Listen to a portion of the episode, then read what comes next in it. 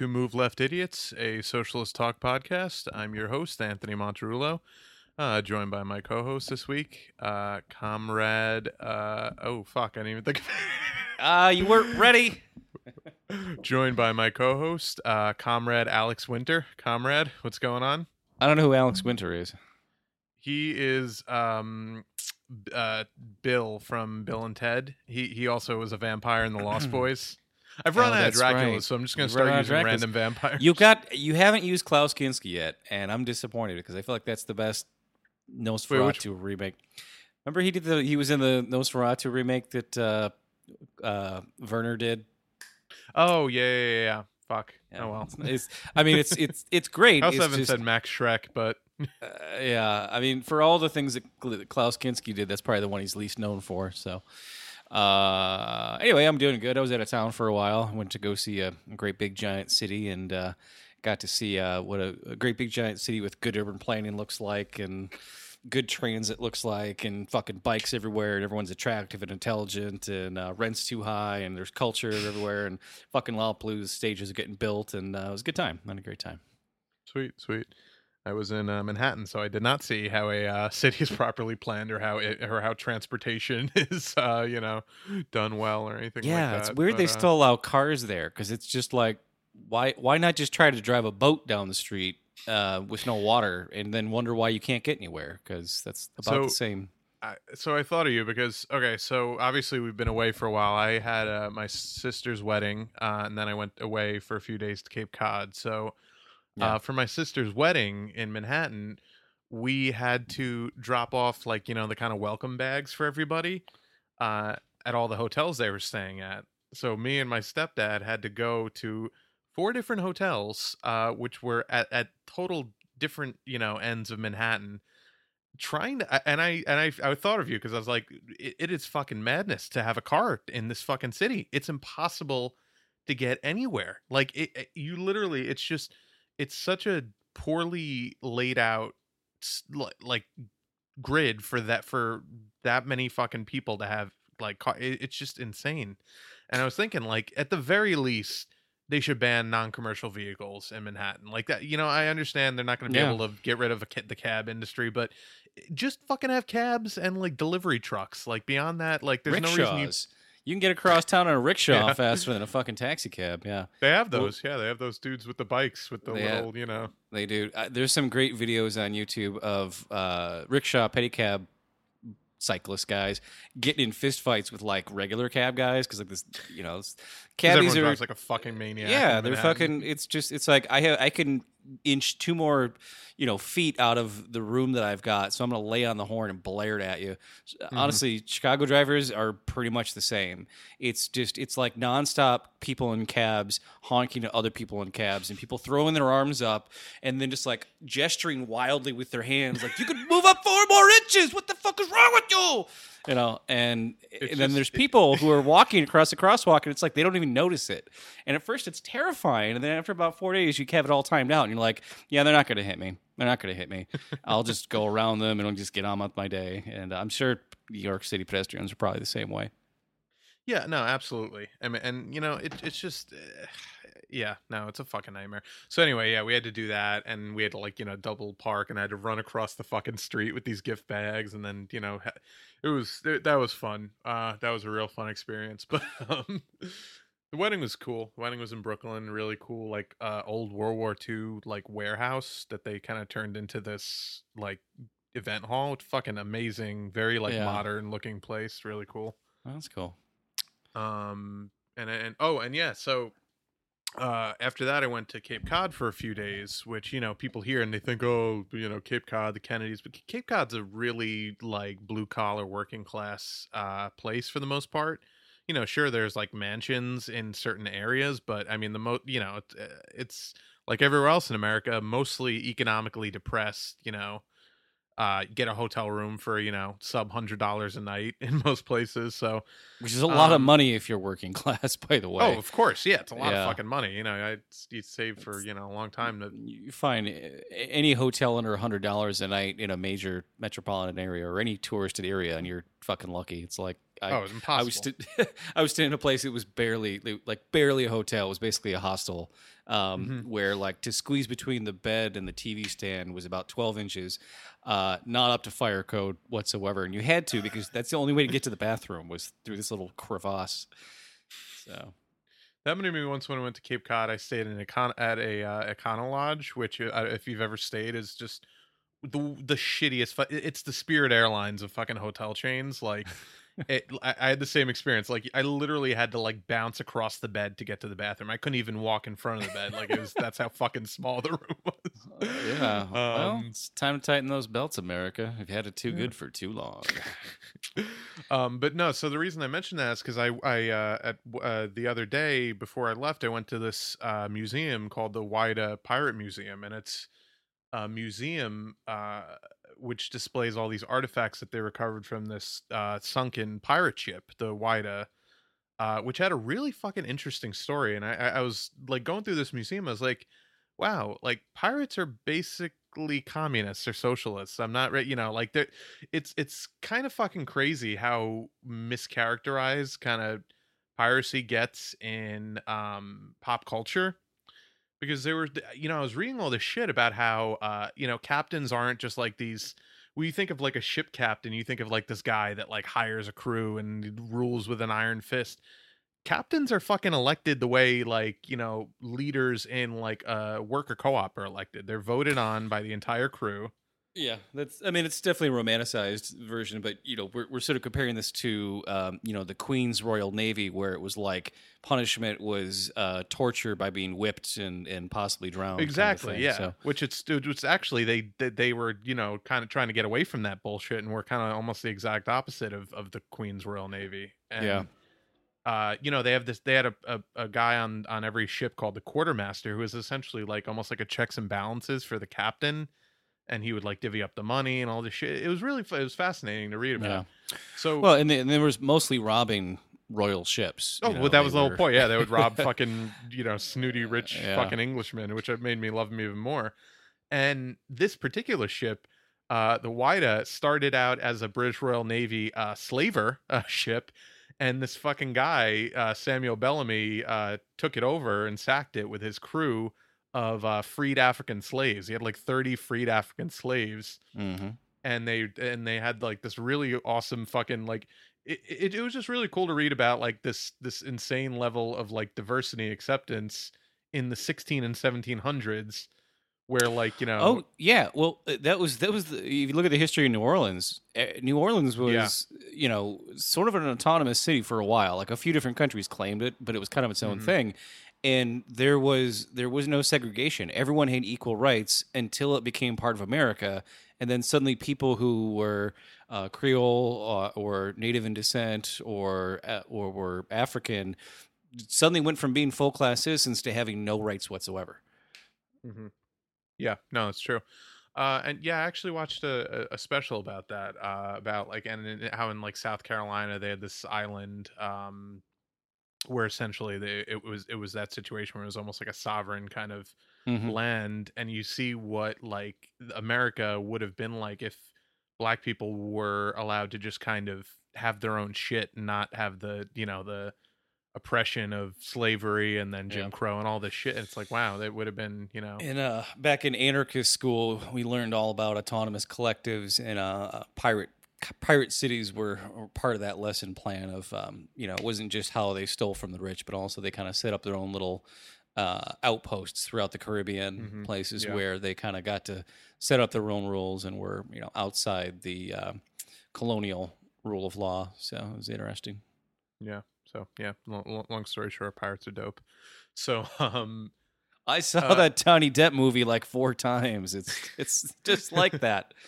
yeah, totally just like that. you know, not at all, but you know. Um. Oh, Girl so can dream. yeah, right. So uh, this week uh, we had a couple interesting things happen. Not a huge news week, and I'll admit I'm a little behind because I was away most of the week. But uh, the one story I, I I just you know ate up, ate ate up because it was so fucking hilarious and fitting that this is how this happened. Um, so the Koch brothers, you know the the far right fucking lunatic uh, oil tycoon, you know, 1800s villain Koch brothers uh, commissioned a study through uh, a right wing libertarian think tank, I believe called like the Mercado Group, uh, to study the cost benefit, uh, you know, analysis of Medicare for all.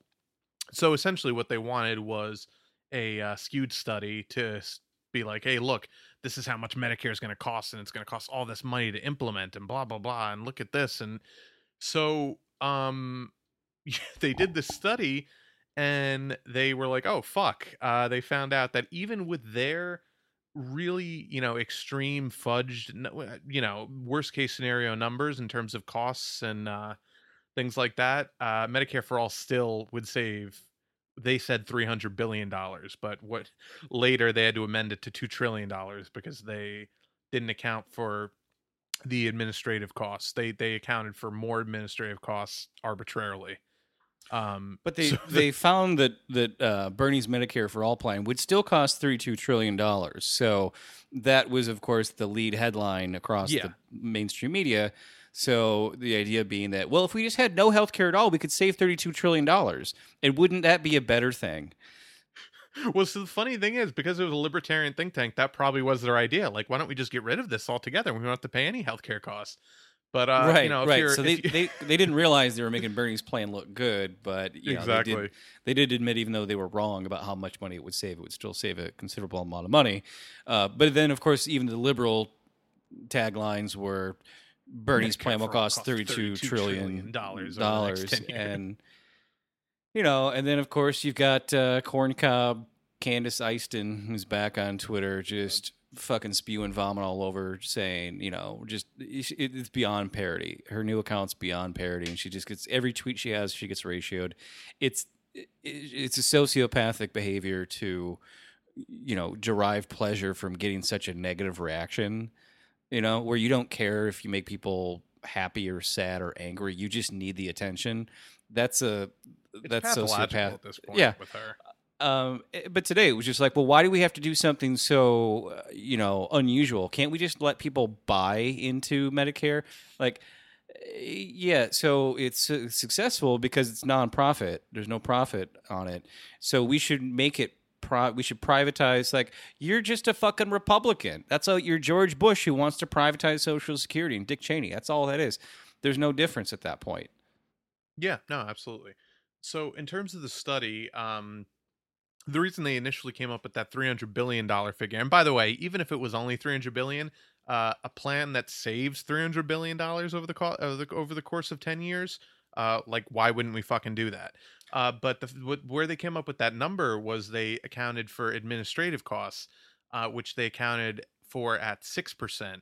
Now Medicare, which already exists, has administrative costs uh, that run about 2% of their entire budget. So this 6% number, which is Totally fucking arbitrary. small. extremely small. You look And at the way, even just a, a, a nonprofit charity, administrative way costs higher. are at least twenty five to forty Mm-hmm. percent, and they don't even do anything for people other than just collect money and put out press statements. yeah, like Susan G. Komen, yeah. Yeah. Um, s- well, so uh, at private insurers uh, average about a 15% administrative fee. And again, this is just totally arbitrary middlemen who are taking a cut, 15%, which is a lot of fucking money considering we we're going to spend uh, by low ball estimates 34 trillion dollars over the course of the next 10 years. I don't know what 50% 15% of 34 trillion is, but it's a lot of fucking money. I'm not a math surgeon. Um math you know. um so and by the way, I've heard estimates that our private healthcare industry, you know, given other inflation and rising costs of drugs and things like that, is going to cost us upwards of forty nine trillion dollars over the next ten years. So Bernie's plan would cost us, thir- you know, but, cheaper but, by but if it's for estimates. profit, then it's taxable, and that'll help generate revenue for the country, right? That's all Mhm. part of, course, the yeah, No, uh, pyramid scheme. Total bullshit. Um, Um, so but so yeah. but his plan you know by even by far right koch brothers standards would save us 2 trillion dollars and would eliminate copays for consumers and eliminate premiums which we, which Americans I'm sure everyone listening to this fucking podcast pays at least 1 to 300 dollars a month for their fucking insurance or you just don't have insurance and you're yeah. terrified that you're going to get fucking sick you know I just be- I try to live really healthy, but probably the biggest risk of my health is riding my bike down the street and a fucking car hits me. And oh yeah, you're totally the- out of your hands. the the deductible for that would be probably most of the cost to fucking sew my arms back together. I don't know. Mhm. like, you know, Right. it's usually it's it's it's the big accidents that are really rare that you have that huge deductible on it. But you know, uh, we I mean we do we live very unhealthy lives, and a big part of that is just that we don't go in for routine checkups because no one has insurance. People that are really poor aren't going to get routine checkups that should be really cheap and are, will be the, the best cost saving measure. Preventive medicine is the best cost saving measure because when someone does finally get really sick, where do they go? They go to the ER or they go to a ready clinic ER. with so many problems that even though they don't have insurance, someone's still going to have to pay for it. And that's what we're paying a huge. That's why we pay the most amount of money per capita of any country in the world for uh, basically to not to have people. So many people, uh, thirty million people, to not have insurance. That's why it costs more. And I it it pisses me off that a right wing study had to be done for people to finally go, oh, it, you know, you you hippies, you commies have been saying this for ten years. And we've been telling those people to shut up, and now, oh, but the Koch, brothers came out with a study. Now we'll listen to them, their great exalted wisdom and oil money. Fucking liberals. Yeah, no, absolutely. And you know, for any idiot that's like, oh, well, you know, I don't want any government run pro government. It, the whole concept of like, oh, government is inefficient. Government's only inefficient when it's run by fucking buffoons who are trying to make government inefficient. You know, like Well, people enough about are- Betsy DeVos. yeah, right. um, but no, I mean Medicare, m- literally the most uh, well liked by polls, you know, uh, health plan and health insurance plan in the country, uh, operates at a two percent operating cost, the other ninety eight percent goes towards consumers. And you know, people on Medicare uh, actually get fucking benefits that help them. You know, they don't have to worry about like, oh, is my plan gonna? The whole concept of there's just certain things that have, do not need to have the profit motive attached to them. And if you live in a fucking civilized society, you you just intrinsically need to understand that. I don't care if you're fucking left, right, libertarian. The healthcare is not and should not be a for-profit industry. I mean, I, it's just I got a challenge for you, Anthony. Hmm. Name something that should have a profit motive. um stupid shit, you know, like video game. Like I, I not that I sh- not should, but like I could care, you know, like there there's stupid shit that like I don't care if people make a profit off of. It's like superfluous anyway.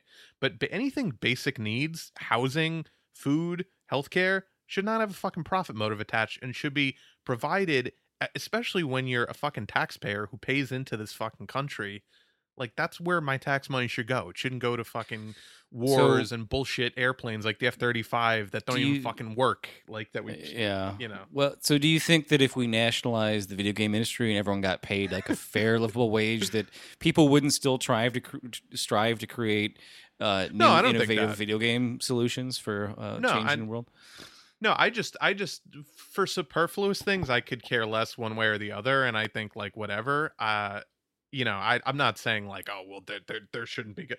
but I, you know, I don't think, I don't, I wouldn't necessarily want my tax dollars going towards creating video. You know what I mean? Like, I, I, I would rather see all uh, uh, the resources but what if the- what if all the video game- and Yeah. Well, what if all the video game developers and and coders and everyone were guaranteed to have a living wage? Uh, well, let's say even beyond a living wage, and CEOs weren't allowed to make obscene amounts of money because Oh, we yeah, had no, we, mean, had- we we had nationalized the video game industry. Just be down for saying. that. Yeah. Well, so I mean, my my thing is more so like you know that the kind of idea Yeah, of you UBI can't go without and a jobs guarantee. yeah, yeah. Well, it, well, if you have UBI and you have a jobs guarantee, you can just have superfluous jobs that actually make you happy. And if you don't fucking like them, you could say, "Oh, well, I could just quit this job because I have enough of, of money for my basic needs, and I still have health care, whether I quit this job or not. And then I can seek another job that fulfills me and that you know provides service."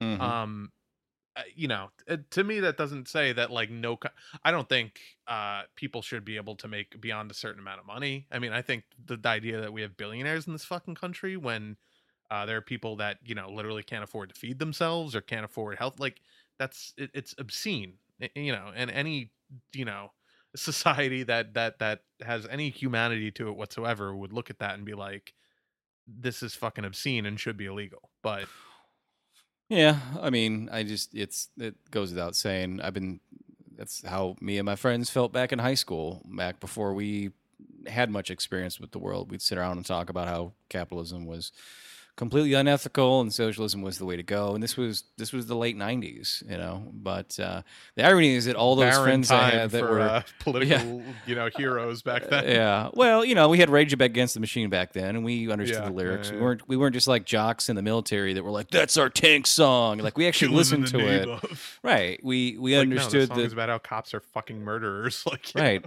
Uh, the irony, though, is all my friends from high school that were all about like grunge rock and anti-authority. They've all now become right-wing Tea Party libertarian assholes, right? Because they finally got started getting paid enough money doing something and like bedded down with a nice Christian wife and had a bunch of kids, and it's just like, oh, you never It's easy- really. it's easy to turn a blind eye to that when you're when you're you know raking in fucking money. It's like, oh well, I I don't don't really give a shit anymore that people are suffering and the system is immoral and fucking killing people for profit. You know, like Yeah, it's know, it's the older I get, the less outraged I am. But then also at the same time, it's like I don't have to be because there's lots more people who are young and aware and taking action. Where I'm kind of like, all right, it's time for me to enter into my uh, uh, elder master Luke Skywalker years of isolation and and bewilderment.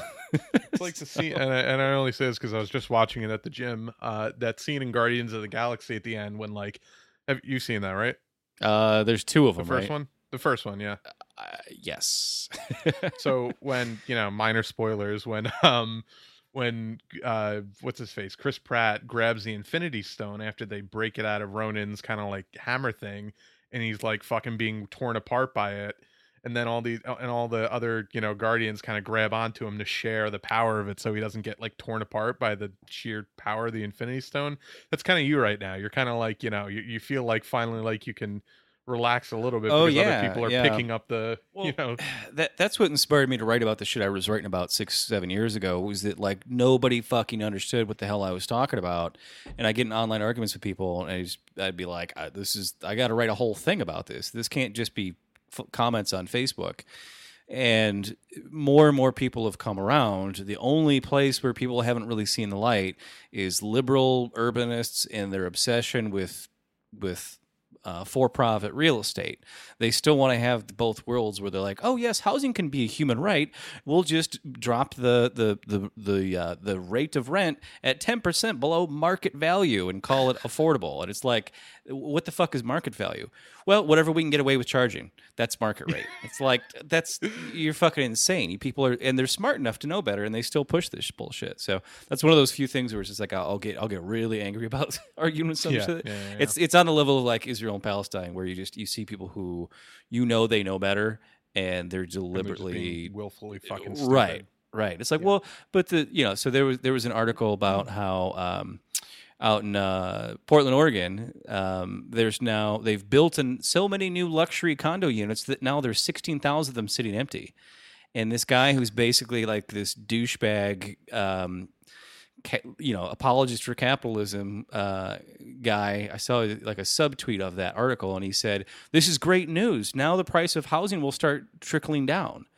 And he was not being ironic. He was not being ironic. And fucking idiot. Like, So someone someone took a screenshot of this guy, and I know this guy in real life. I've I've met this guy and talked to him at- in real life, and they put a a, a, a, demo, a screenshot of his tweet saying that sixteen thousand luxury units sitting empty is good for poor people, alongside a demographic chart of uh, the population of homeless people in Portland and what ages they are and how long they've been homeless, and just the, you know the fact that they're on the street with no way to move into any housing because they have zero dollars, and the idea that having sixteen thousand empty units just sitting there that no one can afford to move into still is a good thing.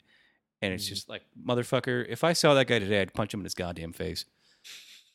And you've you've cited a stat like a stat before. There there are like something like twice the number of empty houses that there are to homeless people in this country. Like No, it's six times as many. Um, so oh wow, that's it- yeah, that's horrifying. uh, if you look at the numbers, it's hard to kind of figure out how it works. But in any given year in the U.S., there's about three to four million people who were homeless at some point in one year. At any given moment, though, if you take a, a tally on any given day, it's about half a million. So you have some people who are homeless for a few weeks, some from over a year, so on and so forth. So if you take that half million number of just how many home people are homeless at any given day, there are six empty homes Uh, not even I don't even know if that's including apartments. That's I think that's just single family residences that are sitting empty. And people, the the fucking urbanist will say, well, but that's in the suburbs, and no one wants to live in the suburbs. I'm like, dude, have you been to the fucking suburbs? There's definitely homeless camps out there. There are people living in tent cities in the suburbs who would love to go live in a nice house that the bank is just sitting on with nobody in it. So uh, the idea that like, well, o- homeless people only want to live where uh, there's cafes and and art galleries is fucking stupid. It's just stupid. straw man. It's total bullshit. It's just It is, you know right. the It's excuse they tell themselves because they don't like those types of people. They don't like those types of people, and they don't like the idea that, um, you know, when they don't like the idea that real estate shouldn't be allowed to make as much money as it wants to. You know, we talk about healthcare shouldn't be privatized, right? It should be a human right. Well, if housing is human right, then it should be free. You know, Mhm. or not free, but completely subsidized. If you want a nice mansion, you got to pay for it. But baseline level of housing should be afforded to everybody. And if there's houses that are sitting fucking empty, they need to be nationalized and taken away from the banks and given to people who can use them.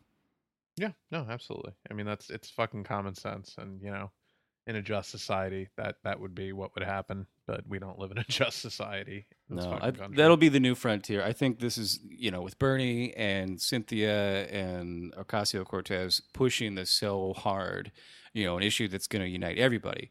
Um, we were looking at some of that polling data that LaDonna had, who couldn't be here tonight, and it's, you know, by and large, the people who more than more than you'd expect are supporting ideas like uh, universal health care uh, and universal universal public access to the internet for you know are people in the in the rural areas the people that are hurting the most. It's not this divide between um, you know college educated people in cities and people to, who are work in a cornfield. It's people who they just have the same fundamental needs finally recognizing what those needs are and having somebody who can articulate what those needs are and say it's okay that you don't have these things because you deserve them it's okay to have dignity and demand these things that we should all have you don't shouldn't feel bad about it we just have to work together to get them Yeah, no, absolutely. Um, but you know, we can't have Medicare for all because, as Hillary Clinton said, it'll never come to pass. Uh, it's a pipe dream, and it's a you know fair. It's presents under the tree, like that fucking genius on MSNBC said last week, uh, last month. well, apparently obamacare was all the presents we need so yeah. But you know, speaking of Hillary Clinton, uh, you, you mentioned something to me before we went on the air that I hadn't actually read, but apparently Rex Tillerson uh, stopped Saudi Arabia from uh, another offensive war in, in Qatar or Qatar. Whatever This is yeah. So the Intercept had a great article, and it's not that long, but they cite four different sources from four different agencies uh, familiar with different things. Now, usually Rachel Maddow, when she's wildly speculating, will uh, have a single source who doesn't really know, right? Intercept, you know, I, I think they do really good independent journalism. They cited four different sources that all confirm sort of the same thesis that the reason that uh, Exxon Mobilson or Rex Tillerson um, got fired as Secretary of State was because he was putting out a lot of fires that Trump was starting in the Middle East as far as pissing people off, calling them shithole countries, so on and so forth. But Saudi Arabia and the United Arab, Emirates, who uh, are, are currently waging a genocide in Yemen with weapons they bought from Trump and Obama, uh, they wanted to go do the same thing in Qatar. And Tillerson basically put his foot down and said, no, no, you're not going to do There's that. There's no re- fucking reason for you to do that. There's no, there's no fucking reason. And you know, the State Department supposed to be the goal is diplomacy. That is the goal. Is is you know pushing our agenda through means other than violence, um, and sometimes sanctions. But most of the time, it's supposed to be we meet together, we talk, let's figure out some deals, let's do diplomacy, right? And and yeah. much as I was opposed to him, it seemed like that's what cost him his job. And he may have even known he knew it was going to cost him his job to stop another war in the Middle East from, you know, the psychopathic Saudis, right? And he may have actually deliberately defied Trump in doing so, but pulled enough strings or pulled enough connections that he did it, at least for, you know, the short term, and Trump fired him via Twitter. Um, Yeah. so, and, and then at the same time, Pompeo, who used to run the CIA, has also fallen into largely a role of diplomacy, trying to normalize relations with Korea, North Korea. Um, you know, trying to take a lighter touch with Iran than everyone else seems to want to take Democrats and Republicans. And it's like, here's these two guys who seemingly you would be opposed to in every way that somehow respect the office of of diplomacy enough to try to do that and to try to make you know the Trump administration not as terrible as it could be. Um, and of course, they're on a really they're walking a tightrope because if they go too far, too much diplomacy, then they get fired for it, right? Um, now compare that to Hillary Clinton, who, as Secretary of State, sat down and joked about killing Gaddafi and causing a, a mass war there. What what was her quote? I'm sure you know. Uh, we came, we came, we saw he died. Ha ha ha ha. Yeah. This exactly. was after Gaddafi, who I was certainly no fan of, um, was beaten and mutilated and sodomized by a mob in the street. And she sits down and jokes about that. Like, I know she thinks that's the way that Republican men are, and that they probably really are, and that's funny. But eh, that's that's something you would expect from the, the Secretary of Defense to say something that obscene and perverse. And she said that yeah, as Secretary some of lunatic State, like Curtis LeMay or someone, you know. Yeah, John Bolton. Hillary Clinton is basically a, a, John Bolton in a pantsuit or a ShamWow, whatever the fuck she wears up on stage now. Well, yeah, and it was it was funny. I was saying before we went on the air, it's like, uh, you know, as horrible as Trump as, as Trump's appointees have been, his two Secretary of States have been far less hawkish than either of Obama's Secretary of States. I mean, you look at yeah. the shit Kerry did. Kerry was was advocating in front of Congress uh, to to go in and fucking depose de, depose Gaddafi also, and he was talking about um, how Saudi Arabia had offered to pay for it, and and he was just like totally upfront about that. You know, fucking.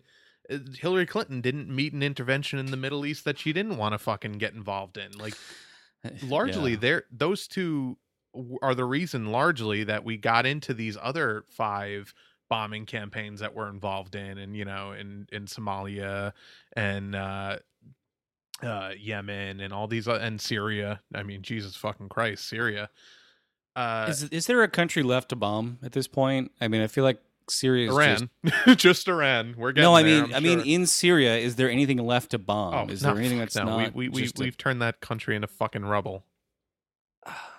you know, horrific what we've done to that country, and of course, then we act like and, these refugees and, are, are terrorists coming here, even though we fucking created them. And then house. you've got people like Sam Harris, who's got a show on NPR, who was on a show like Bill Maher or a show like Rachel Maddow, and normalizes the idea of us bombing the Middle East for unclear reasons. And subsequently, you have no outrage from liberals that we're still carrying out the the seven wars that Trump inherited. You know, I thought there was going to be a real anti-war movement again, and there isn't. And I think Trump's at least smart. Everyone, yeah, that's one thing I hate about two by two. They're like, "Oh, Trump's such an idiot. He's so dumb. Ooh, let's make fun of his voice." And it's like, how did he get to be president? Because he was smarter than everyone in the media and he knew how to fucking play the media so that they would give him all the free airtime he needed to actually get elected. Mm-hmm. So he's smarter than everyone else on the fucking Clinton campaign. You know, he did certainly had no ground game to get elected. He knew how to use the media to get elected. That doesn't eh, he doesn't you have to be a genius. You just have to know, you know, the the six things that'll sell any story. Scandal, sex, uh, celebrity, uh, it, it's just it's a combination of things. But if you have at least two of those, the, the six total things, or three or four, the media has to cover it, and you can they will put out whatever message you tell them to. So, yeah. in that respect, uh, yes, I I think he can get away with doing whatever he wants to, and say whatever he wants to, and uh, you know, it's it's not some brilliant masterstroke. It's just the guy knows he can hop out of one you know burning pit of hell into the next and everyone's like but he how did he just shouldn't be allowed to do that? And it's like he's just doing belligerently what every president's done and you just don't like yeah. that he pulled the mask off of it. And um, you know you mentioned how you you hope that the, the the left would would coalesce into this anti-war movement. I would even argue that they've become far more hawkish. You know liberals for sure have become fucking war hawk maniacs. I mean they all want a fucking war with russia they they all complain about how Trump is weak on North Korea or weak. I'm like, uh, what the? Fu- am I in the fucking twilight zone that like Democrats are talking about how we should be tougher you know, on Iran or tougher. Like it's like this is fucking psychotic. You we're supposed to be the anti-war part. Like I, I, I, I say we very loosely, but the you know the Democrats are supposed to be the fucking anti-war party. You know, in theory, and it's like obviously they haven't been. You know, we know we know the shit that Obama and Clinton and you know even Carter to an extent got have you know got up to, but um nominally the left in this country is supposed to be the anti-war fucking wing of the Right. country and it's like more stepfather, yeah, my stepfather always likes to uh, resort to saying, "Well, uh, in 1960, the Democrats lost by being anti-war." So that's a that's, That's it's it's nonsense right. Well, it's it's like so we shouldn't have moral stances on things because it's not politically advantageous.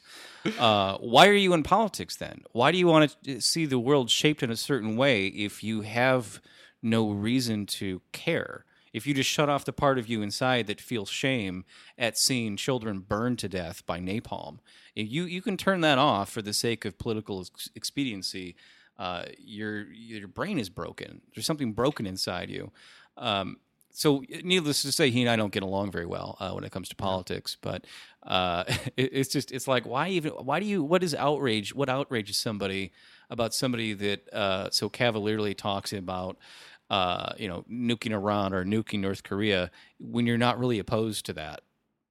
well and What- you know what- the other and like to the point you were just saying it's like if oh, okay so even and th- of course it's total oversimplification and you know a- lot of things fucked over mcgovern including the vp he ended up being forced to pick but uh a that was you know like what 50 years ago 60 years ago now uh not the same fucking demographics but Look, B, I don't know because Oh, like yeah. Meghan McCain, I can't know things about life before I was born. So uh, that was like no idea. born, so um so uh, the but French B, rebel, what? yeah right but b so uh, so uh, following this logic it's like okay well democrats can't get elected if they're anti-war. Okay well then what what do you give a shit? Do you do you okay so if you're anti-war why are you gonna fight for a party to elect a party that's not anti-war? Like what do you care about getting democrats elected if they're not to serve the agenda that you want them to serve?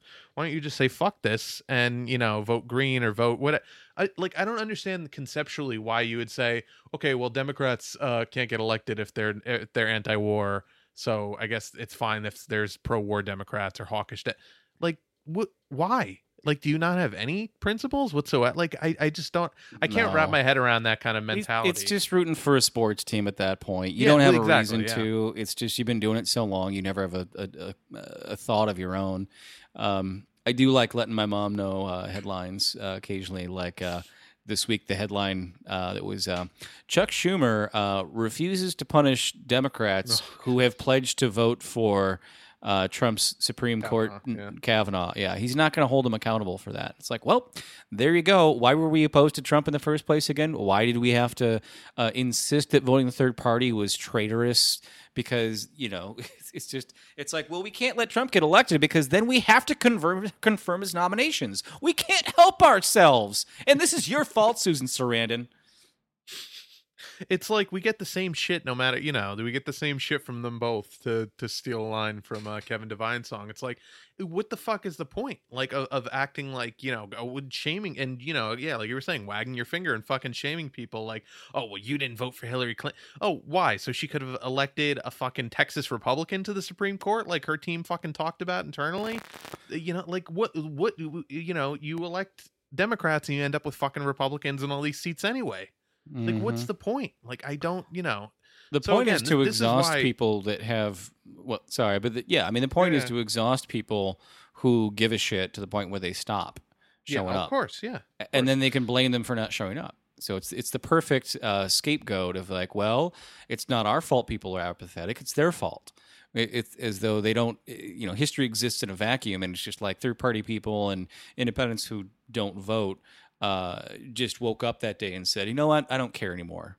You know, it, it's they didn't become apathetic overnight. They're apathetic, as Ben Affleck said on Bill Maher very well, uh, as um, what's his name, Russell Brand has said many times. People who are very engaged Brand, and, and and you know really want to see a better world, they become apathetic because the politicians are apathetic to their fundamental needs. That's it. Yeah, no, absolutely. I mean, and and it, it, the whole it's all a fucking consultant ecosystem. That's how they survive is by creating this apathy and you know elevating these shitty candidates. And the and the only reason that we're still even involved is because we're trying to get these insurgent candidates into these seats because we think that maybe you know hopefully they'll be able to break through once we get enough of them in there and that's even that's a fucking struggle but even like the so that the, the that polling data we saw breakdowns of non-voters uh, skew heavily towards you know socialist policies that in in favor of things like Medicare for all, uh, public you know uh, public internet, public broadband, uh, jobs guarantees. Even Republicans skew heavily in favor of that. So it's like these non-voters are not centrists or independents like you know people who don't actually pay attention to politics think like oh that's the that's the middle the the what, what did fucking idiot James Comey say it was like the the the the the great middle or whatever whatever the fucking shitty phrase he said um those people aren't like centrists they don't not vote because two, the parties are too far to either thing. They don't feel represented by either party because they want things that help them and in their lives and neither fucking party wants to represent them. So it's Well, yeah, like well, there's there's that, that great scatter plot of where people's ideologies fall on a on like a uh, uh, 2D chart, right? And Yeah. nobody is in the center. Nobody is a centrist. No rational per- like you might have some right wing ideology, you might have some left wing ideology, but there's really nobody in the center. There's people who maybe just don't pay attention and don't care one way or the other, and they're not people who are ever going to vote because they just don't care, right? As opposed to someone who does care but feels disenfranchised, right? So amongst the people who would actually vote, there is no center in this country, and there's largely no center anywhere, really. So when people say, "Well, we're fighting for the the majority middle," there is no such thing. There is no majority. There, It's there isn't even yeah, a minority. It's just an empty. There's two clouds on, on two corners of this thing and nothing in the fucking middle except people's money, which isn't even real half the time. It's it's speculated, inflated. I want to read a quote to you real quick. This is Malcolm X, who, um, you know, like many peop scholars from the from the era of uh, civil rights and uh, black liberation, um, would say things that are very very relevant to now right now. Um, so here's his quote: uh, "The totally white liberal." Right. Well, you can't whitewash Malcolm X so easily. Uh, uh, here's his quote um, The white liberal differs from the white conservative only in one way. The liberal is more deceitful, more hypocritical than the conservative. Both want power, but the white liberal is the one who has perfected the art of posing as the Negro's friend and benefactor. And by winning the friendship and support of the Negro, the white liberal is able to use the Negro as a pawn or a weapon in his political football game that is constantly raging between the white liberals and the white conservatives. The American Negro is nothing but their political football. That was 1963. Said that. Wow. And, and it's even more true today. I would argue. You know, it, it's it's even worse now. Well, and it applies to more things than just Black Americans too. It applies to a great number of issues and people and marginalized communities. But you know, it, it speaks to how you know it's uh, when I hear people right wingers who are it ever was. fucking crazy say like, well, liberals and commies are on the same team, and it's like, no, they're not. no, they're not. Not they hate us more than they hate you. You got that backwards. You've got two different kinds of capitalists. One are liberals, one are conservatives, and then you got people on the left that are anti-capitalist. You know, to to whatever degree that may be. So um, when I hear people like Malcolm X and uh, Angela Davis and uh, Mel, um, you know uh, Martin Luther King say that racism is inextricable from capitalism. You can't have one without the other. And then I hear people like Sank and Ana, Cenk and Ana on TYT say, "Well, I'm a capitalist. I'm a capitalist. I support capitalism." It's just it's like you're you're just like, you're a, vile you're a white hear that phrase. supremacist. You're a racist. You just want to cloud it in a different way to make it more palatable. You're not uh, rebelling against anything. You're not on the left by any means. You're center right at best. Sorry, but No, it's true. They it's are. absolutely true. And you know, even we, we talk about all the time. And like I, I- you know, I love Bernie, but Bernie's a center left at best politician in any other country in in the world. It's just that Yeah. our fucking political dialogue has been pulled so far to the right because both parties are you know right wing corporate uh pa- parties that somebody who's saying things that are fucking logical that the majority of the country sa- agrees with is considered this far left lunatic. And it's like, well, if he's so far left, why does 60% of the country support Medicare for all? Why do, you know, uh, I think over 60% support a jobs guarantee? Why it's like you go down the line, every policy he fucking advocates for. Yeah, I, is I just- actually the you know Yeah, I, I think with with Bernie and uh, especially with uh, Ocasio Cortez, they their true po- politics are far far more left than they say out loud. oh I think so too. They, you know, if you look at the how communism came to rise in Vietnam and how communism came to rise in Cuba, it wasn't right away. Like they obfuscated and were like, "No, we don't. We're totally down with other political parties. We're not necessarily going to be communist." And then, like within two years, they were full on communist. So, um, not saying right that now you're making Meghan we're- McCain's head explode. Like, I, I have to say something because this is making this is making my head explode. I can't believe that people are applauding that.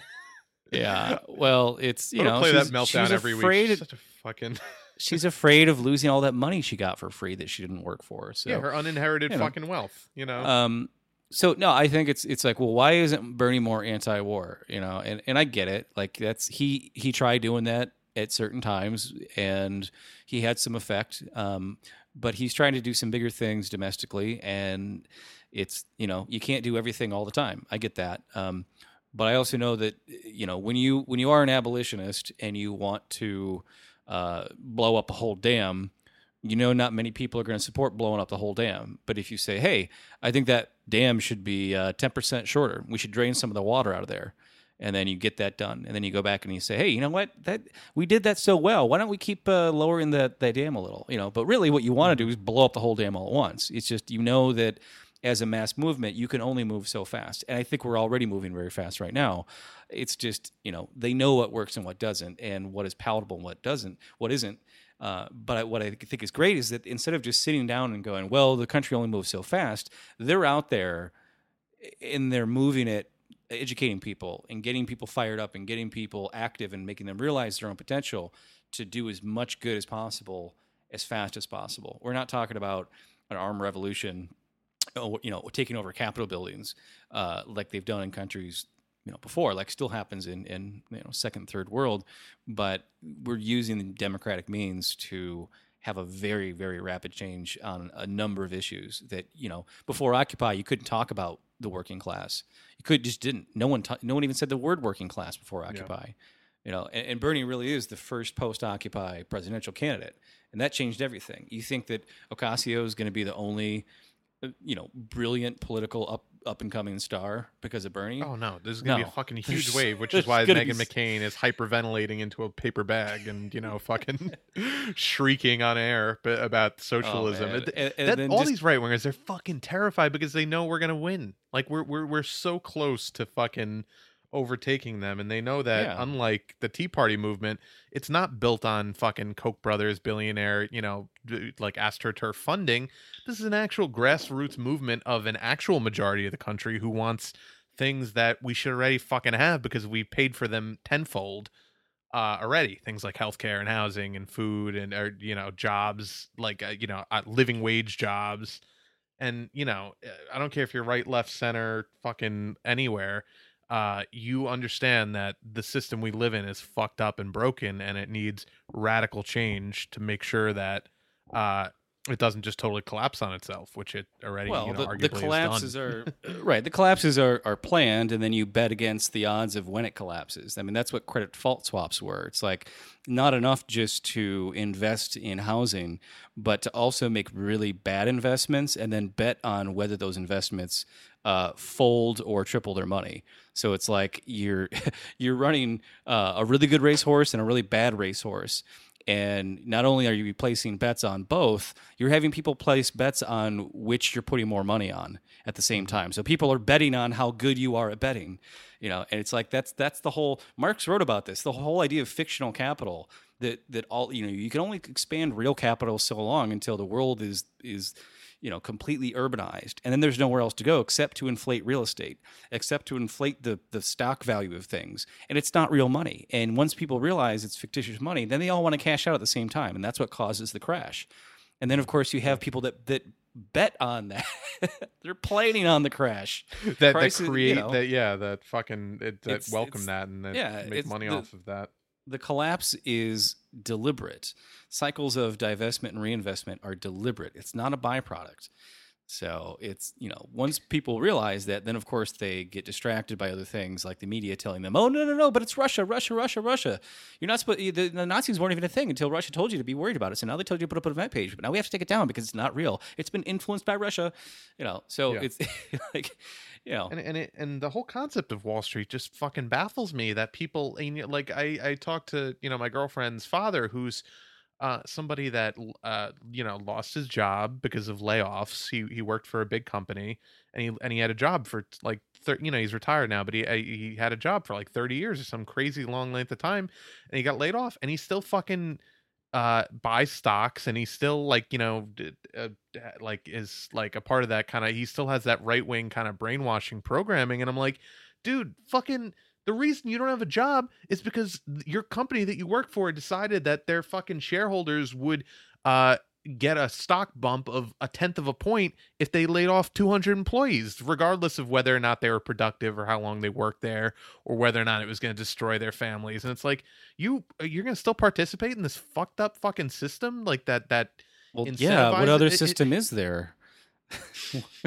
I but, but like he but like yeah, I just can't understand how anyone doesn't think that Wall Street should be burned to the fucking ground. Like it, it, the whole concept of it is absurd, and the fact that our economy runs on this fucking monopoly money that is not even real, and that just you know. Ha- y- Every every fucking month, there's a story about how like you know Trump uh, meets with Kim Jong Un, defense stocks you know uh, are in the tank or in the gutter, and then Wall Street you know our economy is is in crisis because we're talking about diplomacy. It's like that's a fucked up fucking thing to have our economy rely on is these people, you know, wanting to create uh chaos and death in the fucking world because it makes the money. Like that's you know, Yeah. Every time I log into uh, twitter.com now, I see these sponsored ads for Boeing. And uh, it's like showcasing all of their drones and uh, F 35 military fighter fucking war porn tools. And every time I'll comment on it, something to the effect of get your fucking war porn off my timeline. And then I'll report it for promoting violence because I don't think that uh, if it, you know, No, it- Twitter, like Twitter, that, yeah. yeah, Twitter wouldn't let the NRA do advertisements on their timeline. Why are they letting fucking Boeing and Raytheon uh, advertise death machines on my fucking timeline? Like, i- am I going to go buy a fucking Those are helicopter? acceptable murderers. Those those are the acceptable murderers. The NRA are the are the kooks, but the uh the defense contractors, we we, we like the the murdering that they do. It's uh state sanctioned, so you know. Yeah. Well, it's just, you know, and you know when you're a little kid and it's like you got toy airplanes and you're just like, oh, missiles, pew, pew, you know, it's fun, and you don't, it's, you don't think about it as like, oh, here's the limbless orphan who uh, lived in a, a mud hut that was close to uh, a, a weapons locker from, you know, uh, some stuff that some uh, terrorist bought from the CIA 20 years ago, and it's just been sitting there. But we found it was a target, and it's just, it's like, what, what the fuck is this? What the fuck are we doing? You know, Mhm. it, it's it's not even a war. There's no enemy. It's just selling weapons to make money because someone's getting rich off of it. We haven't had an enemy since World War II. I mean, you know, I mean, Vietnam, we fucking created it. Every war we've had so far since World War II, and arguably World War II as well, but, you know, especially since World War II, we've manufactured an enemy because we need to fucking serve the war machine. Oh, we were doing it way before in. then. We just got Oh, lucky course, that that I time mean- there was. I mean, the the Spanish American War, yellow journalism, the the the fake bombing of the summer, whatever the ship it was. Lusitania. Yeah, all that. You know, our little. Uh, you, you watched the the the um, Ken Burns special on uh, the Roosevelts, which was about Teddy and FDR. They totally gloss over the part where Teddy Roosevelt went to the Philippines and killed thirty thousand civilians. It's just it's you know, it's it's disgraceful, but it's not shocking considering it's PBS um, that they Yeah. would whitewash a, a massacre like that. Uh, but yeah, it's you So- know, as soon as we figured out that we wanted to be an empire, we got really good at it because we had a shitload of free land and cheap labor and a ton of mineral resources and no reason not to. You know, so our, we we took our independence from uh, you know colonial Britain and we turned around and became it very quickly. Yeah, absolutely. So uh, before we get out of here, I want to get into uh, unpopular opinions because I have one that uh, I think will be an interesting conversation. Do you have one also today? I had a couple, but I feel like it's they're they're way too close to just being like shitty, sexisty, whatever kind of things. It's like, Yeah, we'll save those maybe. yeah, I don't know. It's the, the they're not like they're not strongly held beliefs. It's just like, oh, I'm pissed off at one particular person, and she's a Yeah. chick, so now I'm just gonna like, you know what really grinds my gear? Like, I don't, yeah, I don't want to do that. I don't want to do that. So, So, my unpopular opinion, and hear me out because I think you'll you'll initially maybe kind of push back or want to push back, but let me let me give you some figures right, and things like go. that. And, Let's then- go. and and we'll we'll we'll chat about it. yeah, Um, pla- and I I experienced this firsthand because Cape Cod right now is trying to ban plastic straws. Now they already banned plastic bags, which I'm totally in support of. Um, I it, it- there's no reason we should fucking use plastic bags when paper bags work just as well, if not better, and can be recycled at a higher rate and don't fucking clutter up the ocean. Um, plastic straw bans I think are bullshit, and I'll tell you why. Uh, number one, to me, it's peak white uh savior complex liberalism where they think that they're helping but they're really not doing much at all and the reason i say that uh, I, I, you know, I looked, I, I looked into this because you really, they were hitting you over the head with it while, while I was in the Cape, uh, and I, I was curious. I was like, oh fuck, I wonder how much, uh, you know, plastic s- straw waste uh, we actually, you know, create because it's a, a single-use plastic. Um, so Australian scientists uh, estimated that uh, just using trash collected on U.S. coastlines during cleanup over five years, there are nearly 7.5 million plastic straws lying around America's shorelines, which, which sounds like a lot, and it is. Um, you know, but further on, uh, you read uh, read about our actual plastic uh, waste. Uh, straws make up about four percent of plastic trash in the ocean by piece, but far less by weight. Uh, straws on average weigh so little, about 167th uh, of an ounce or 0.42 grams, that all of those billions of straws add up to only about 2,000 tons of the nearly 9 million tons of plastic waste that yearly hits the waters. So that, I, got, I have more on this. So if we did, and, and I'm not saying we shouldn't stop using plastics. Uh, uh, like I think we should largely stop using plastic straws, but I'll get into why banning them is a bad idea. Um, so if we remove that, we still have eight point. I, I'm again not a math surgeon, but nearly the entirety of the plastic waste in the ocean would still be there if we completely eliminated plastic straws.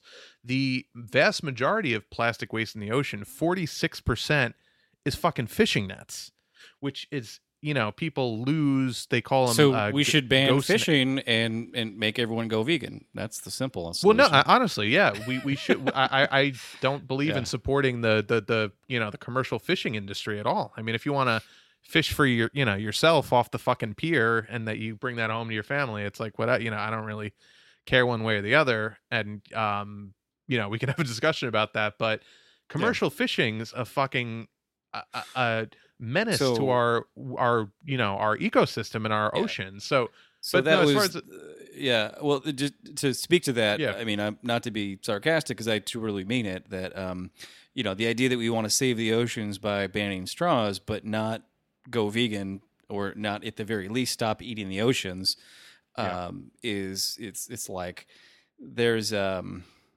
Ted Danson was doing a some world ocean thing, and they it was some big benefit, you know, where they have a bunch of wealthy donors, and they had a, like the whole thing was catered with like all these like rare, you know, going extinct fish that people were going to eat, and he actually said, "Well, if we're not going to save the oceans to enjoy eating them, what's the point?" And it's like, you dumb motherfucker. There is nothing killing the think the oceans, oceans more than fishing. 90% of commercial fisheries are in collapse right now. They can't even they they're killing the fish so young that it's before they even have a chance to reproduce. So every fish can't even create one offspring, let alone the multiple necessary to keep their population up. So once that happens, you know, I mean, uh, the, the problem with the plastics honestly is not just chunks of plastic floating around and choking the sea turtles. It's that as that pla- plastic does break down, which it does, it doesn't biodegrade, but it does break down to, you know, particles smaller than sand, is that phytoplankton can ingest them. And Yeah, once you start working plastic up the food chain from that low of a level, from phytoplankton on up, it will be in everything. It'll be in every single person who eats seafood. It'll be in every single uh, whale that eats a fish, and it just the, the level of toxicity increases over time. It gets into the bloodstream. It gets into the cells of, of organisms. It and it's completely toxic. And the lower it gets into the food chain, the higher the toxicity as it works its way up.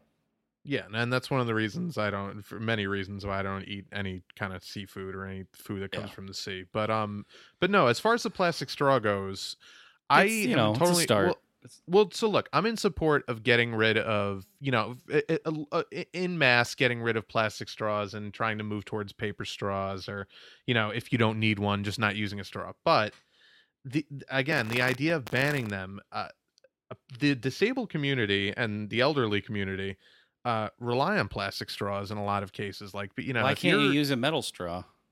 well, well, because metal straws can't bend necessarily. That's Sure the big thing with.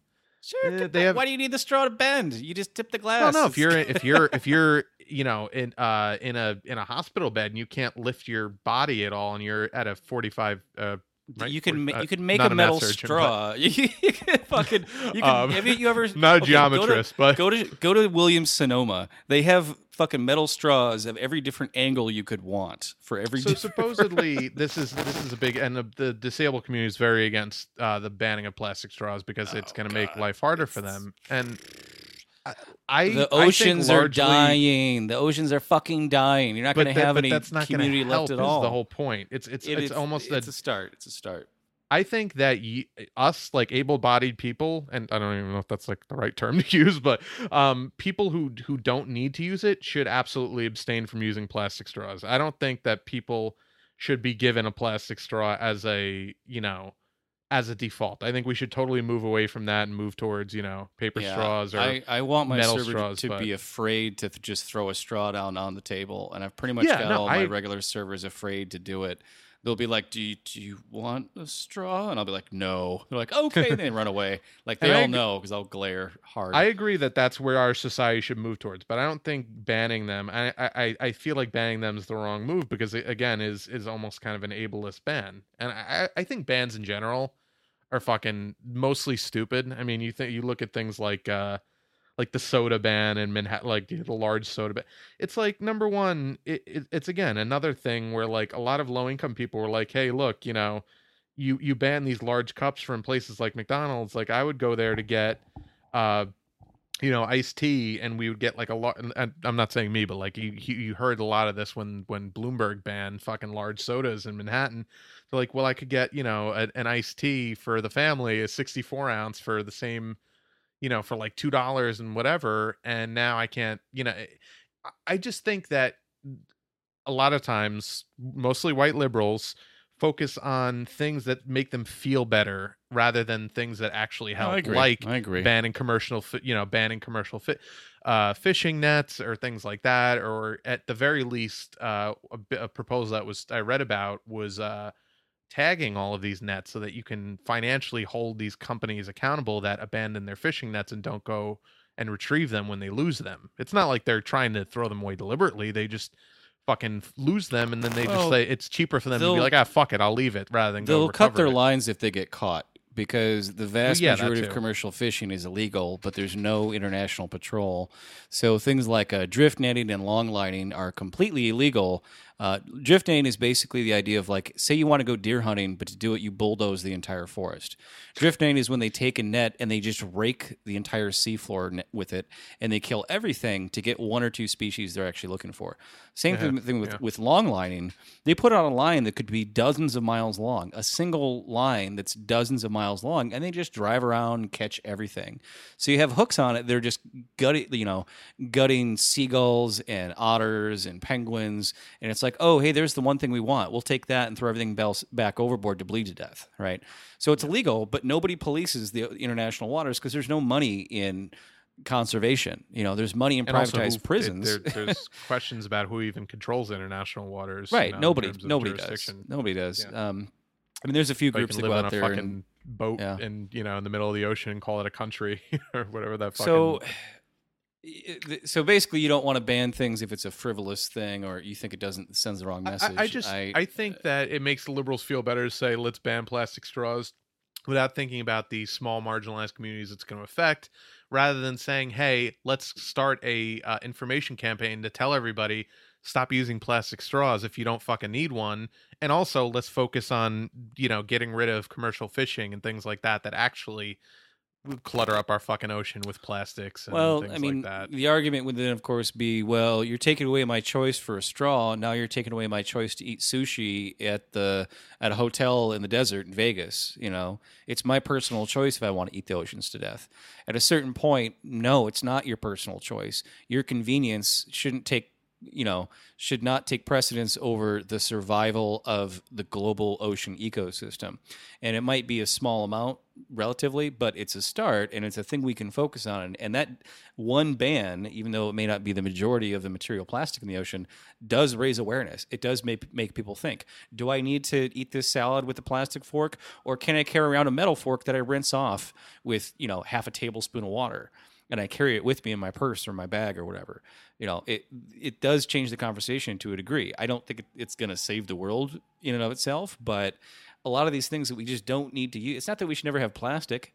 It's that we shouldn't have a single plastic thing that we use once and throw away that lasts for a hundred thousand years. You know, um, and this I- I idea. think- yeah, you know, go ahead. Well, I was just, I, I think I think I'm t- and I agree largely with what you're saying. I just think with straw specifically, there are extenuating circumstances where it will make life more difficult and uh, create more alienation for. You can still buy a plastic straw from the fucking store. you can still well, get a no, but not if you ban from the them. Period. Like if you No, and they're, no one's doing that. They're just banning giving them out yeah. as as counties are banning them time you- completely. I mean, yeah, Cape Cod is trying to ban them complete. A a lot of counties actually. I think Manhattan. Oh, Manhattan did. I fucking I went to a restaurant. Uh, it you know when I was when I was there for the wedding and and they had paper straws, which again I was totally fine with.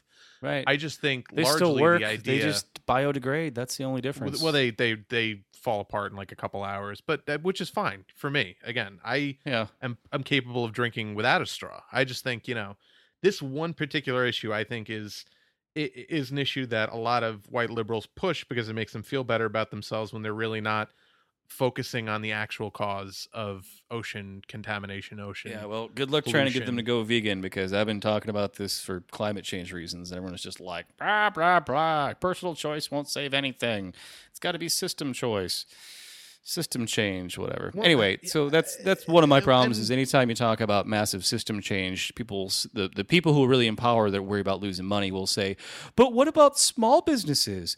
They're the ones who are going to suffer the most. And of course, no, they're not. They're the ones that would benefit the most. Same thing with it's like you talk about banning the most destructive, polluting machine that we use all the time from dense city centers like New York City. And it's like, but but I know a guy who has to drive because he can't take the bus because of what you know, because of some some different ability he has. And it's like I know just as many people who ride a bike or take the bus because they physically cannot drive. So that cuts both ways. It's the idea that we should keep doing something that's destructive to everyone because it benefits a, a select few amount of people uh, is not logical.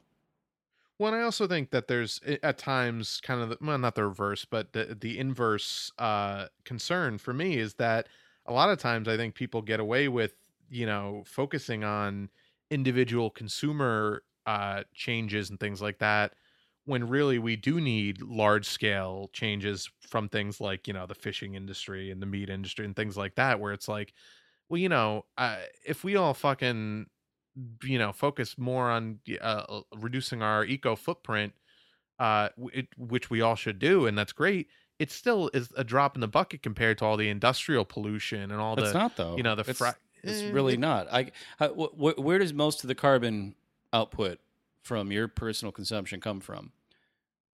from my personal uh probably my car Your car and the food you eat, right? So Yeah. you choose not to drive a car, take transit or ride a bike, and you choose not to eat any meat or dairy. but i You literally could not choose not to drive a car where i live that's the point Well, a lot of then people maybe we should look at how we how where we live then.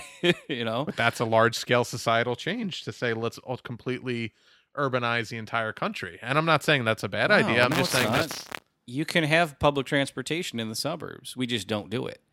Right. It's it's not that we But that's- can't. It's not that we'd that have you to have to change to. the systems of power to do that. We'd have to get people in there Oh. who are willing to create this mass, you know, form of tra- and I look. I- just think it, it it it's always a slippery slope into we need to change large scale systems. So I am all for personal responsibility and Well, they're not going to build know, public transit if you don't demand it. You're not going to get those system changes if you don't demand it. So Well, but if there's you, also areas like uh, you know in rural areas, a lot of places just aren't built for public tra- in terms of No, it's, it's- it's rural. That's still a small number of, of, of people, right? It doesn't make any sense to have uh, your own fleet of pickup trucks if you live in Manhattan. It does if you live out in Montana, right? But it's still it's when you're driving across country, that's a lot more fuel efficient than when you're driving uh, a couple blocks and then stopping and idling, and then a couple blocks and stopping and idling. Oh yeah, no, I, I totally agree. We- You know, regarding cars in in cities, and I think that's fucking. You know, I, I even more so after going there. You know, uh, and and seeing just the kind of Okay. because I, haven't- I haven't been in an actual if- car in what- Manhattan in years. It's like what would be the system change to get everyone to take public transit rather than drive a car in a city? I- If that's a What- system change, then you would have to well, you'd have to ban uh, cars in, in cities, right. So they're banning the straws, banning the cars. It's the system change you want. I just think stra- straws is is not nearly as effective as banning cars would be in terms. I, I'm just You know I, what? I this, citing is the, this this is the last straw. This is the last straw. Listen, motherfucker, I'm gonna jab a straw up your nose if we keep having this. no, con- man. This is the first straw. A metal Plastic one too, a, not a, not a fucking biodegradable one, one that'll just stay there forever and fucking. Listen, I already know it's painful because I watched the fucking sea turtle videos where they're crying and Oh, God, blood's yeah. coming out of their Horrible. nose. You only got to watch that once before you're like, nope, no more straws. Um, but yeah, no, I, I think a lot more things will happen. It's just we're so used to having every fucking consumer luxury jammed down our throat. You know, uh, figuratively, not literally, like sea turtles.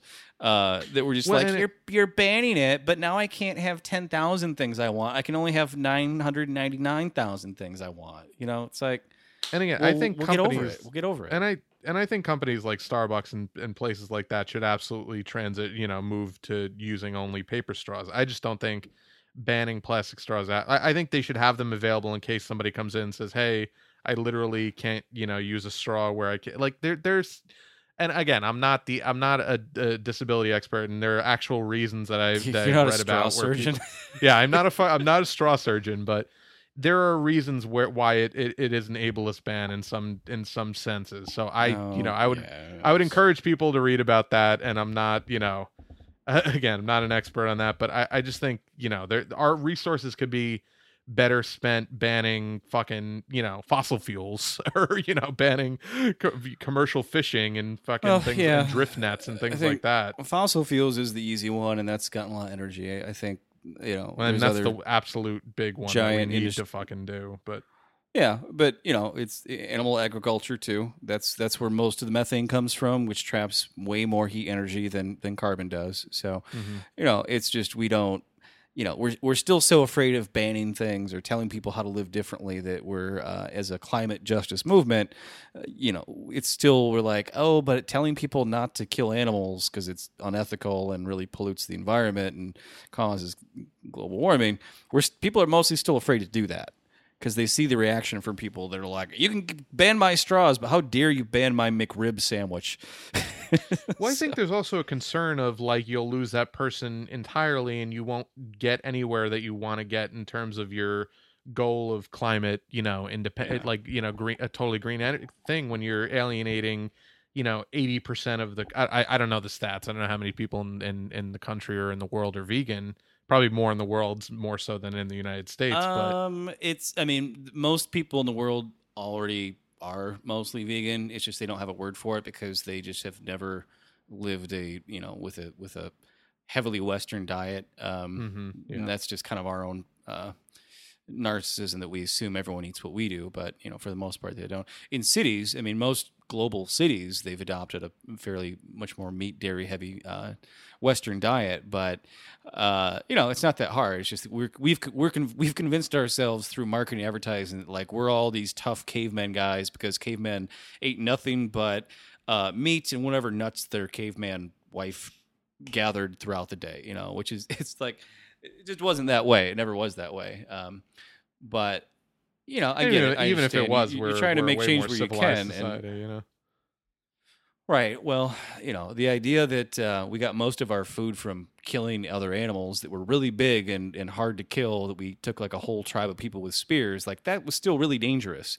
and we didn't do that all the time because it was really dangerous. You know, you might be hungry, but if you can go off in a field and pick a bunch of berries without risking your own life, wouldn't you We're still that? in the food chain at that point. I mean, that's not even remotely a concern for most Right. people, you know, now that, that the idea of being a part of the uh, not at the top of the food chain, which we kind of are now. If you you know look at the society we've built up.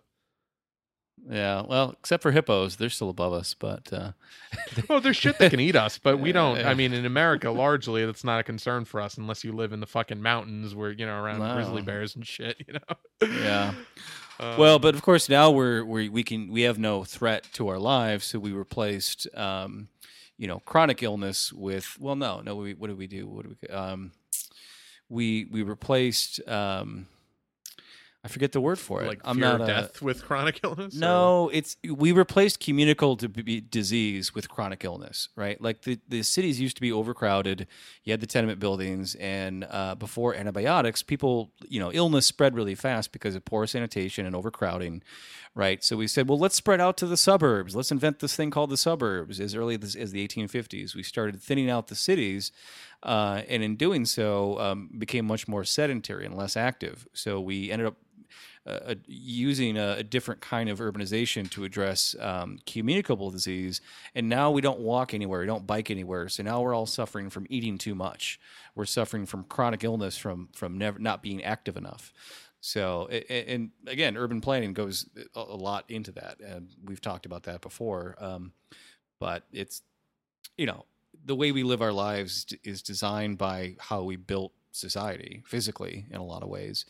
So I, Yeah. I think to, to address those some things you some of those things you can address through education, sometimes a little bit of social shaming, but um, you got to ban stuff. At the end of the day, if it's that harmful and it's not necessary, you got to ban it. What did when we were there was a huge fucking hole in the ozone layer because of the the chemicals they were putting in hairspray. All Oh, the no, leaders of, supported of the world Yeah. just said, "Hey, but that was an industrial ban. Right. It was industrial ban, but it was a consumer product, right? If people said, but I need that chemical in my hairspray, otherwise it just doesn't make my hair as good. You know, it'd be like, well, tough shit. If the hole in the ozone is going to kill the fucking planet, and all your hair is going to fucking fall anyway, so it won't matter. So, eh, you know, it's the needs of the many outweigh the needs of the few. I just want to know why, when we're getting our uh, WALL-E chairs where we can just all ride around, not have to ever walk again. Oh yeah, I want little I want a rascal scooter, a rascal scooter to take me to my uh, pickup truck to take me to my mailbox. Yeah, that that'll be the pure pure Americana. That's freedom, goddammit. That's what that's what these soldiers fight and die for every day. That's- day. that's right. that's what- oh, by the way, real quick before we get out of here, I, I want to address something because I had a couple people reach out to me and say, including a, a veteran who who's a big fan of our show, uh, saying that we were really disrespectful to John McCain. I want I want to say something.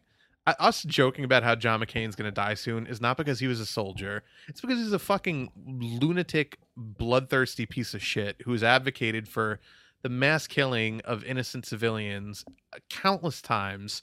You know, say, we, I, I, we can go through his fucking resume, but you know, joked about bombing Iran, singing a fucking Beach Boys song about how much he wants to just kill a bunch of innocent people. You like napalming civilians. Um, yeah, I mean it's just never uh, met a fucking intervention he didn't support. You know, Uh, Yeah. uh, we can go on and on. He's a fucking maniac. He he's uh, to me he's like a step below Kissinger. You know, Kissinger is the architect of some of these things, so I think he's worse. But uh, John McCain is not a good guy. He's not a good person. He's a bad fucking person. I'm not going to be sad when he dies. I you know, I, I, to me it's like if he and I, I said I think I said this last week even, but if he fucking came back after being tortured and seeing the horrors of war and seeing the horrors of the shit that we did and, and the fact that we were in, even in Vietnam and seeing all the horrible shit we've done and be, and he became like a worldly citizen and became a peace activist and said things like oh this is you know I uh, you know oh well oh great well he doesn't support torture because he was fucking tortured like that's that that's the one good thing I could say about John McCain like you know like other than that he hasn't met a fucking war he hasn't wanted to start so I, he's not a good guy and I'm not going to be sad when he dies Yeah, I don't understand how someone would be a fan of our show and think John McCain's a, a, a decent human being. Well, no, I don't. I- I don't think this person thought that, but I think they thought we were being kind of like gauche about the way we were talking about it. But number one, you know, we, we joke about shit for a comedic effect because we are a podcast trying to entertain people. But number two, I joke I'm about not- John McCain getting stabbed in the fucking balls because I think getting stabbed in the balls is funny when you're a war criminal.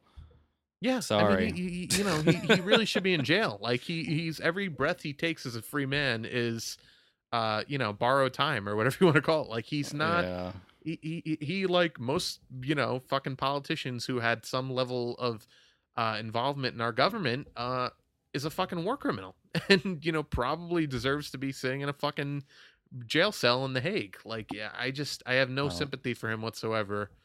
Uh, No, and you know, I- I had a couple dies, we're gonna have a fucking party. So we are. We're gonna we're gonna devote a whole That's episode. gonna be the best episode ever. Yeah, it'll be better than when Candace lost her old account. Uh, yeah, I guess I've had a few other unpopular opinions, but I guess just because of whoever reached out to, I just have to say, uh, fuck the troops. Fuck all of them. Fuck every last one of them. Long as they're American or Israeli, fuck the troops. Don't like them. So sorry, not sorry. you know, we, we we had our back and forth about that, and I I think you know it's slightly. I, I don't even want to get into it again, but yeah, I mean, I I think largely, I certainly will say fuck. You know the way our military's been used, and fuck the, Yeah, the, the troops the- are just cops with a passport. That's the only difference. One is home, one's abroad. In any event, I wanted to address that before we got out of here because I thought that was, uh, I, you know, I, I, I, was, I was slightly taken aback at first, and I was like, look, I, you know, I, I, understand generally joking about people dying of, of diseases is not fucking cool, but when it's somebody like John McCain, It's a political some- figure. He's not a person. He's a political figure Yeah. who did terrible, terrible politics and wished Still death fucking upon advocate- thousands and thousands of people. When you joke about bombing Iran, you're wishing death as a joke upon thousands and thousands of people. so when we joke maybe, about yeah. John McCain's dick getting stabbed with a fucking bayonet, sorry, he lived. I wish he hadn't. Yeah. And oh, and by the way, uh, John McCain. Uh, if people don't remember, you know, everyone thinks about the time he, you know, stopped the the Trump care bill from passing with this big dramatic moment. That was only because Trump insulted him. Like he later got wheeled in on, off of his fucking deathbed in a wheelchair to uh, vote on that that compromised repeal bill, which eliminated healthcare subsidies and is going to affect millions of Americans, probably including me, because I make so little money that I benefit from those subsidies. Uh, you know, Well, next were year when the insurance I thought you were college around. educated. Oh yeah, see, funny story. Uh, It doesn't matter if you have any kind of college education. Turns out you still can't get a fucking job that pays you a living wage or pays Wait, you enough so- to live on your own. but in a fucking, I read a I read some poll results today, and it was the demographics were uh, working class and college educated. Those are two different things, Anthony. I don't think you realize that if you went to college, you're no longer working class. It's true. Yeah, it's true. That you know, the fact that fifty percent of our country is is is below the poverty line, even though probably more than that have gone to college, is is a, a statistical anomaly. I'm sure. You know. Yeah, I know people who have uh, three master's degrees and still are working under the poverty line. So Mhm. the idea that if you're college, I looked at that poll today and I was like, where did they get these demographic? Uh, criteria from the 1940s. like what this i've done survey i've worked in a survey research lab at, at a university those categories were, would be laughed out of the room so anyway we'll maybe get into that another time but in any, in any event, um, oh, uh, you know, I should mention, uh, if you want to support the show, we're doing a merch drive right now. Uh, we we've actually had some success, Some people have picked up some stuff. Yeah, uh, you we have know, W- we're actually merch surgeons we're merch we're not math surgeons we, I, we're I am in fact a merchandise surgeon. I, I, I I am in fact a merchandise. I'm not a pitch surgeon. I'm not an. I'm not. I'm not good at pitching any of these things, but I am in fact a merch design surgeon. But um, yeah. So, uh, teespring.com slash move left. Um, you can go there. You can buy. Uh, we have shirts.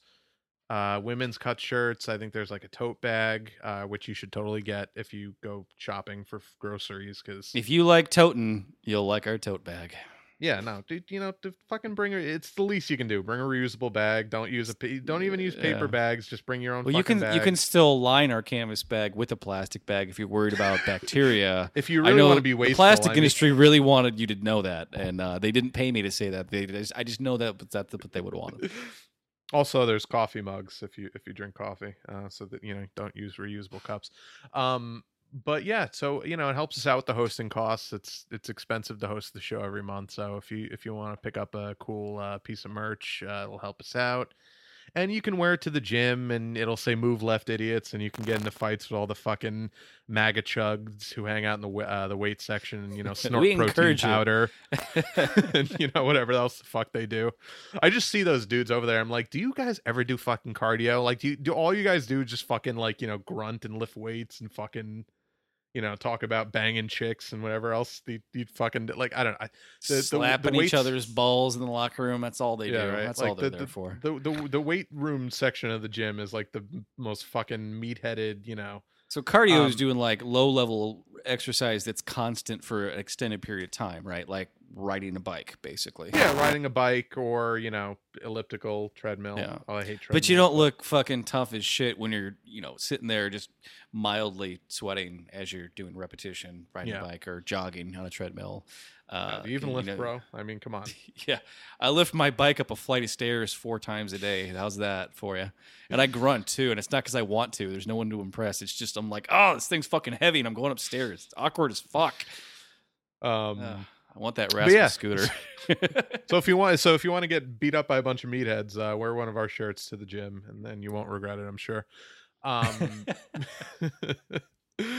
but yeah, so that's uh teespring.com slash move left. You know, another piece of criticism I got was somebody was saying, and I, I understand the sentiment and I agree to an extent, but uh somebody was like, dude, use a union t-shirt printer. And I'm like, I can't you gotta you gotta be able to afford upfront.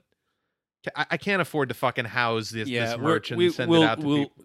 absolutely. We'll definitely do that when we've got a little bit of money to to go that That's route. right. Yeah, that, that was we what I said absolutely want yeah. to support that. It's just like we literally have no money to start with, so we're kind of you know working within our of budget these is zero dollars. that, that print on yeah. demand and send it out for you and do all the customer service and it's just Yeah. like um but no I, and i agree and i, I and i I did at the very least seek out a company that makes their shit in the usa so they are Yeah. at least paying Well, people minimum wage let's- i would, let's I go would hope to find make these who- fucking things Let's go find where they print, and we'll start leafleting their their shop, and we'll unionize their shop. So we'll have done the other thing.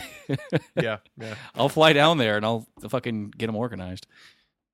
um yeah so uh in any event that's teespring.com slash move left you can check out all the different designs colors and shit um and yeah so Uh, we are on, on Facebook also. Uh, we're close to breaking 200 followers on Facebook, which is, fucking um, crazy I mean, no one uses it, and it's just kind of like we started doing it, you know, a couple months ago just to have it on there. But now it's starting to get like a little bit of cover. So, but anyway, move left idiots dot facecom dot book something like that. You'll facebook.com slash move left idiots um soundcloud.com slash move left uh we are uh not on any other platforms i don't think.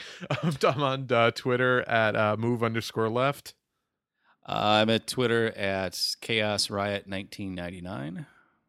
and we will see you next week. Uh don't use any plastic straws if you don't need to. And go vegan. If you must You do must. Bye. bye